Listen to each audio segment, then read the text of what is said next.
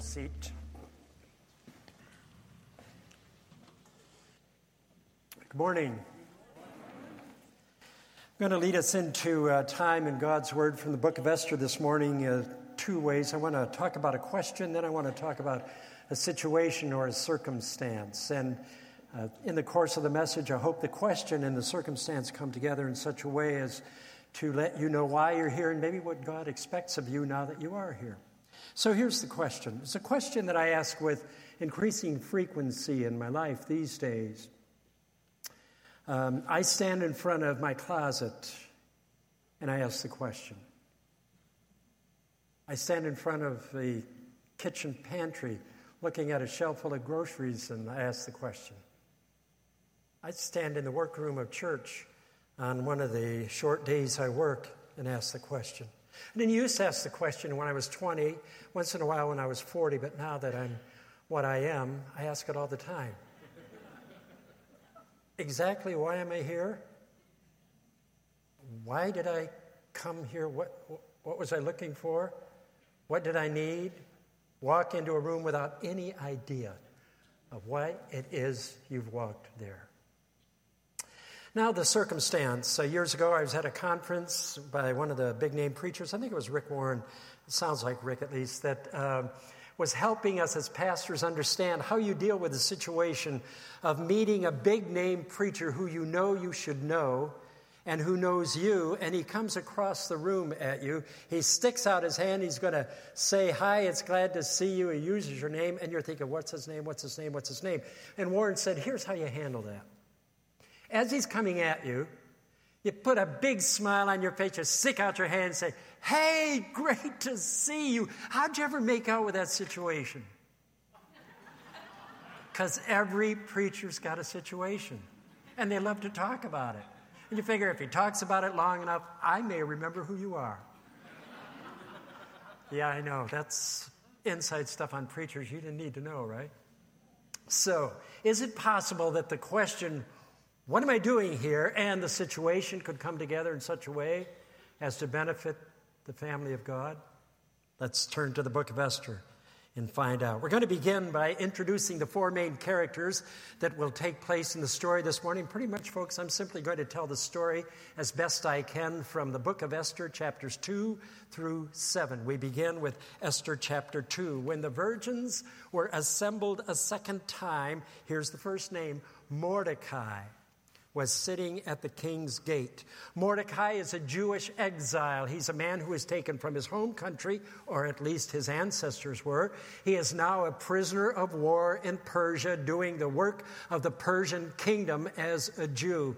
His work apparently was some minor administrative role that put him at the king's gate. So that's where we find Mordecai, the Jewish exile. We go on to read verse 20. Esther had kept secret her family background and nationality just as Mordecai had told her to, for she continued to follow Mordecai's instructions as she had done when he was bringing her up. We have Mordecai, the Jewish exile, and Esther, his cousin, much younger, who was raised by Mordecai and who has been, by winning a beauty contest, much to her surprise, never thought it would happen, has become queen of Persia. Can you imagine that? She is queen of this amazing kingdom, 127 provinces. What her husband didn't know was that she was a Jewess, Mordecai's cousin and that she and her cousin Mordecai were going to play a role in his life he never expected. Now, it happens, we read at the end of the second chapter, that Mordecai is sitting at the king's palace, and while he's there, he overhears a plot that two men cook up to murder the king and seize the kingdom. Mordecai the Jew tells his cousin Esther the queen, Hey, I heard these guys are going to try to kill the king. You ought to talk to your husband about this. She tells her husband, her husband takes steps to foil the plot, execute those who were going to kill him. And the story goes on. And we read at the end of chapter 2 that the king goes home that night and he writes in his diary everything that had happened. He just kind of puts it down, the whole story about how some guys were going to kill him, but Mordecai saved him because he told Esther about the plot. So, on with the story and two more characters. It's time to meet the king. Esther 3, verse 1. After these events, King Xerxes, who is King Xerxes? Well, he's the king of Persia.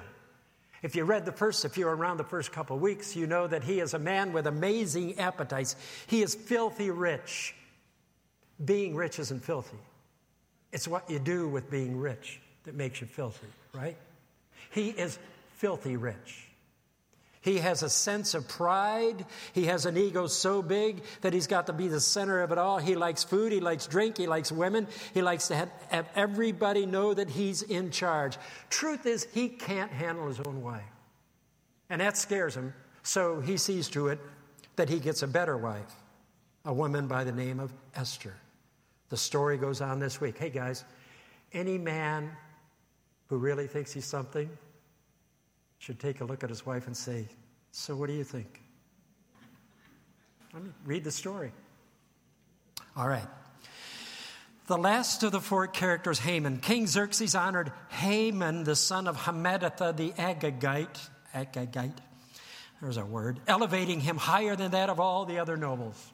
So, the fourth person in the story is this man named Haman. He's a nobleman.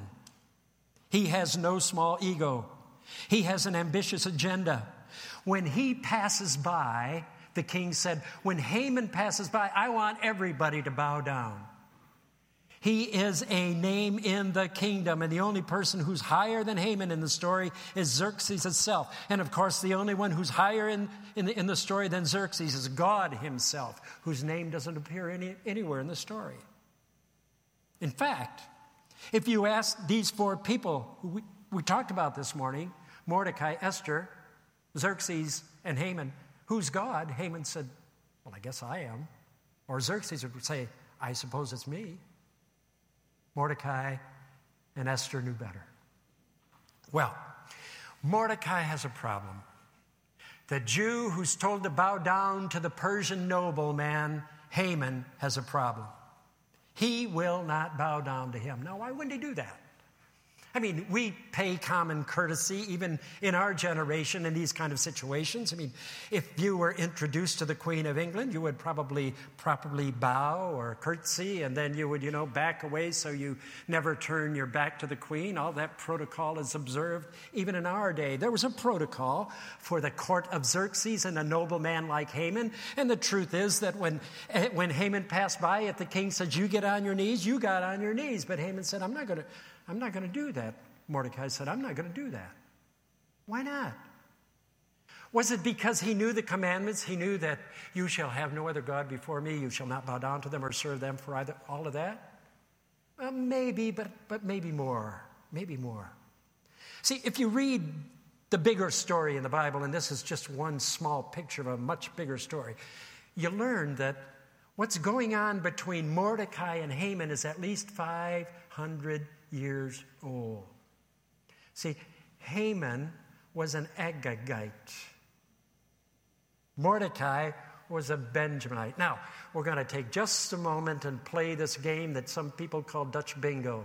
You know, who's related to who and what they know and how they fit. Some of us, are, we're driven crazy by that stuff. Others of us say, hey, this is really good. But hang in there. If it's hard for you, just try to hang with the story. Haman the Agagite and Mordecai the Jew can't stand each other because 500 years before they walked this earth, they had ancestors who couldn't stand each other. In fact, if you read 1 Samuel chapter 15, you will read that Saul, the first king of Israel, murdered, killed, took in battle Agag, whose ancestor was Haman. So, way back when, Mordecai's people killed Haman's people in a battle. That was 500 years earlier. And even back further than that, according to the Word of God, 500 years before that, at the time of the Exodus in Exodus chapter 17, Saul's ancestors and Agag's ancestors, the Jews and the Amalekites, were at war with each other. When Israel came out of Egypt around the year 1500, we're rounding off numbers here, right? When Israel came out of Egypt, a tribe came from the north of Canaan. Now, why they had to go that far, who knows? Who knows? All the way down to the desert and Rephidim, the Amalekites from the north came down to take on the Jews in the desert. So, for a thousand years, these two nations had been at each other. 500 years later, one king defeated another king, and then 500 years later, Mordecai and Haman see each other, and Mordecai is not about to bow before his long, long time enemy. He won't do it. It's the stuff out of which stories are made. God has said in Exodus chapter 17, write this on a scroll to be remembered. Make sure Joshua hears about it. I'll completely blot out the memory of Amalek under heaven. The Lord will be at war against the Amalekites, against Agag, against Haman from generation to generation. This is old stuff. Truth is, if you push it far enough, it goes all the way back to Genesis chapter 2 and 3 where evil steps into a perfect universe, and in that perfect universe, it is said, There will be war between you and you, and the day will come when the heel of perfection crushes the head of evil. And that's being lived out at the time of the Exodus, at the time of King Saul, and at the time of Haman and Mordecai.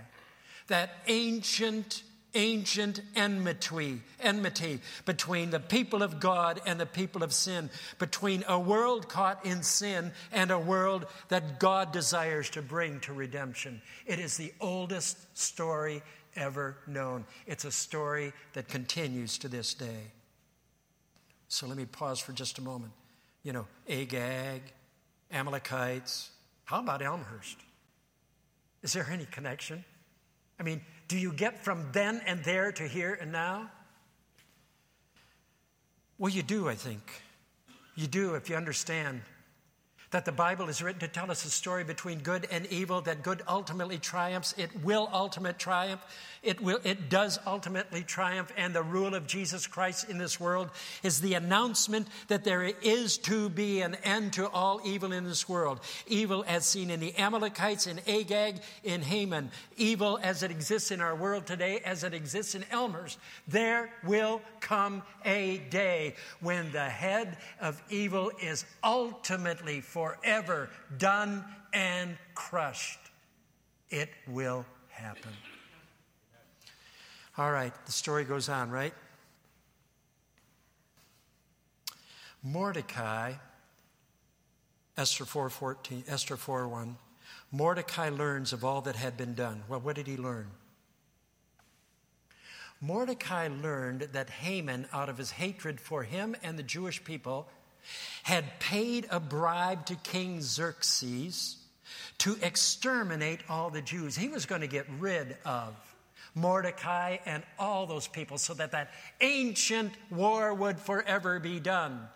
Haman figures, here's my chance. He won't bow down to me. I'll see to it that not only he pays for it, but everybody else pays for it. And Haman says, I'm going to build a gallows. I'm going to get a pole 75, 75 feet high, and I am going to stick the body of Mordecai on top of that pole. Ooh, it's bad stuff. I'm going to stick the body of Mordecai on top of that pole, and that will be the end of that man and his people. So, Haman bribes the king to issue a decree that on the 13th day of the month Adar, it is open season on the Jews, and anyone anywhere in the kingdom of Persia has free reign to exterminate anyone and everyone who is Jewish.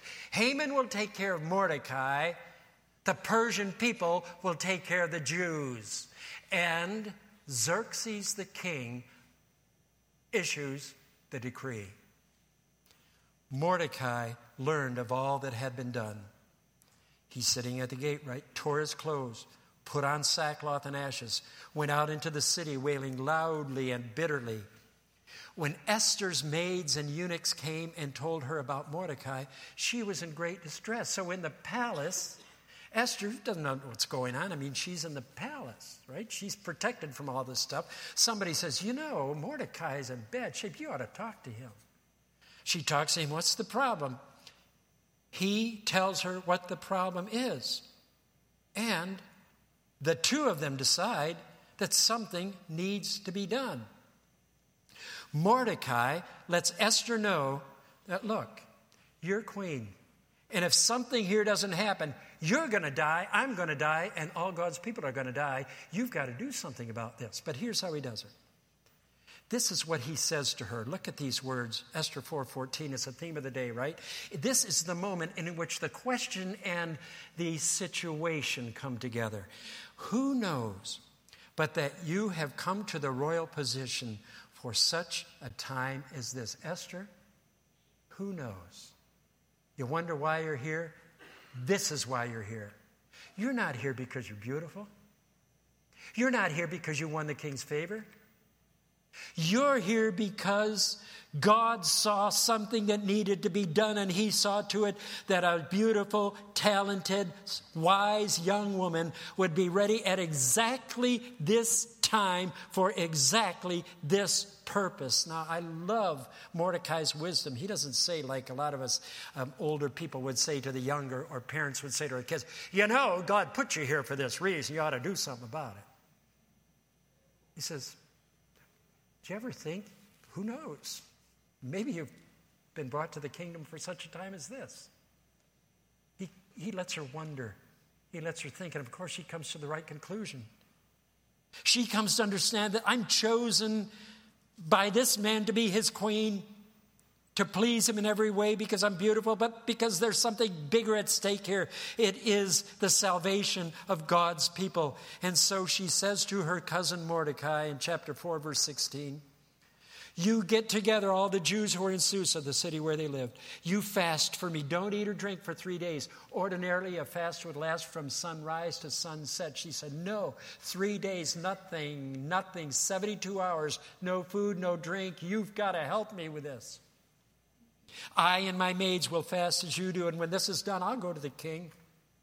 And even though it's against the law, and it was against the law, the fact is, unless the king said, I want to see you. You did not see him, not even his wife. Even though it's against the law, she says, And if I perish, I perish. She had no illusions about the dangerous path that she was walking. She knew protocol demanded the king ask for her presence. She, she couldn't ask to see him. And so she, says to the people of God, You've got to help me with this. You've got to help me with it. I need help. The purpose of the fast is very clear. Listen to what she says fast for me. Don't fast for the king. Don't fast for Israel. Don't fast for this whole situation. You've got to help me. Do you think, folks, do you think that sometimes when we're at those back against the wall situations in our lives, that the best thing we could do is to ask somebody else to to stand along with us, to pray for us, to fast with us. Think that might be right? Do you think somebody who is uh, struggling with an addiction shouldn't have the body of faith that he or she is part of struggle with them and fast and pray for them? Go, God, be, be with this man, with this woman. They're dealing with this. They need, they need your help. Could you pray or fast for somebody who's facing a major illness? Could you pray or fast for somebody who's got a career choice in front of them and they really don't know what to do? They don't know why they are in the situation they are in. Would you help them by simply coming alongside and said, I'm not going to eat, or if you, I'm going to pray with you until this comes clear to you. Might we not pray and fast for the choice of a pastor to come alongside Greg and lead this church to the places that Rick so beautifully described? Well, in Scripture, the stage is set. Esther appears before the king. She is ready to do what she has to do. She comes in the first time, and the king is happy to see her. The king is happy to see her. In fact, he says, So happy to see her. So, what can I do for you? You know, half the kingdom is yours, whatever you want. She said, Well, she's throwing a feast. Why don't you come to a party tomorrow? I'd like to throw you a party. King loves parties. We'll see what kind of party Queen Esther throws. So he comes to the party with Haman, and they're having a wonderful time. Says he's drinking. He does a lot of drinking. I mean, read the story, right? Not good things happen when this king drinks. Um, he goes to the party, he's drinking. What, what, what, do you, what can I do for you? And he thinks she's going to ask for something. She says, You know, this is such a good time. Let's do it again tomorrow. I want to throw another party. Have Haman come with you again tomorrow. The king says, Okay, I guess we could do that. So they're off to another party the next day. At that party, Esther, in a wonderful way, turns the tables. That's what the story is all about. See, in the meantime, as she's planning the parties, Mordecai is building the pole or the gallows on which he is going to hang Haman and the king is reading his diary. And as the king reads his diary, he reads about that time way back when, when somebody wanted to kill him, and this Jew by the name of Mordecai got word to him that somebody's trying to kill him, and he could take care of that. And he's thinking, man, what did I ever do for Mordecai? What have, what have I ever done for this guy? So he asks, well, what should we do for the man who the king wants to honor? He asks the question, What should I do for the man the king wants to honor? When Haman is in the room. And Haman thinks, Well, who does the king want to honor? I guess it must be me. So, you know, well, uh, your royal highness, I suppose you could, you know, you might want to put him on a horse. It'd be nice. And get him a nice robe a crown would be good. Put a crown on his head. And then uh, why don't you have him led through the city? And, and you could just have it announced this is the way the king deals with somebody he wants to honor. Say, Haman is already on the horse. He's wearing the crown, he's got the robe. He is feeling like somebody. And the king says, Yeah, it's a great idea. Let's do it for Mordecai. What? What? Let's do it for Mordecai. And so this exiled Jew is sitting on a horse wearing the robes that should have been Haman's, wearing the crown that should have been Haman's, being told, This is the man the king wants to honor. And Mordecai knows he's in trouble. So they're at the party, the second one. And they're talking about all this. And the king drinking again, says the Bible. The king says, So tell me, what can I do for you? Up to half the kingdom will be granted. And Esther says, Here's what I want you to do I want you to spare my people. This is the way the Bible puts it. I and my people have been sold for destruction and slaughter and annihilation. If we had merely been sold as male and female slaves, I'd have kept quiet. No such distress would justify disturbing the king. And Xerxes asks Esther, who is he? Where's the man who's dared do such a thing? And Esther says, The adversary and the enemy is this vile Haman. And the tables are turned. Read the rest of the story. Haman impaled on a pole intended for Mordecai. Wow. So I asked myself, why am I here? Why here? Why now? What in the mind of Almighty God is there that I ought to be about? Could it be, my friend, that God has brought you into a relationship with Him, with her, with them for exactly this moment? You know what the situation is. Could it be that God has put you there for that situation? Could it be that the stuff that's going on in your home and family, your situation, is exactly the reason God has put you in that family? Because you know it ought to be. You just need the courage to do it. Could it be that there's a situation at work that has got your back to the wall and you know it ought to be done And you know that you are probably the only person to do it. And you're wondering, so God, is this why I'm working here, doing this now? Esther never saw it coming. She didn't plan on being there. But she understood God has me where He wants me for this moment. That's the way God works. That's the way God worked at the time of the Exodus. That's the way God worked at the time of King Saul and Agag. That's the way God worked at the time of Haman and Mordecai. That's the way God worked 500 years after Haman and Mordecai when one perfect person who knew perfectly what he was about in this world and understood with absolute clarity the situation in which the Father had placed him, took on himself a cross, and paid for the sins of God's people from the time of Moses till the time Jesus comes again, who understood this is who I am and what I am to do. The Bible says, John 13, 1, Jesus knew the time had come for him to leave this world and go to the Father. And having loved those who were in the world, he now showed them the full extent of his love. He knew why he was here. He knew what God had in mind, and driven by love for people like us, Jesus did what none of us can. He took our sin on himself, paid the price on a cross and in the grave, and is raised by the power of God for people like us. Thanks be to God. Thanks be to God. Who knows? Why you're here.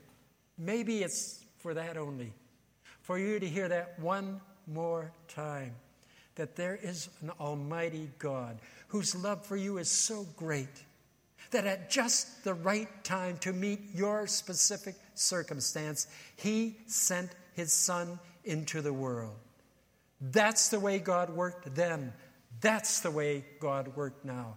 And who knows? Maybe you've come to this place at this moment for exactly this time. Let's pray. What are we doing here, God? What are we doing here? What's the situation you're asking us to look at? What is it that we need to pay attention to? What do we have to take care of? Why have you made us who we are? To do what we need to do. Make it clear.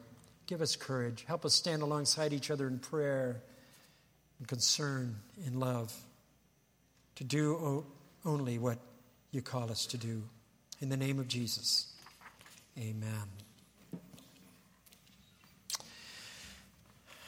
I'm going to ask the deacons to come forward, if you would, and receive the gifts. And I want you to uh, think once more of all that God gives us and understand this is, uh, this is a time simply to say, Thank you, God, and I love you.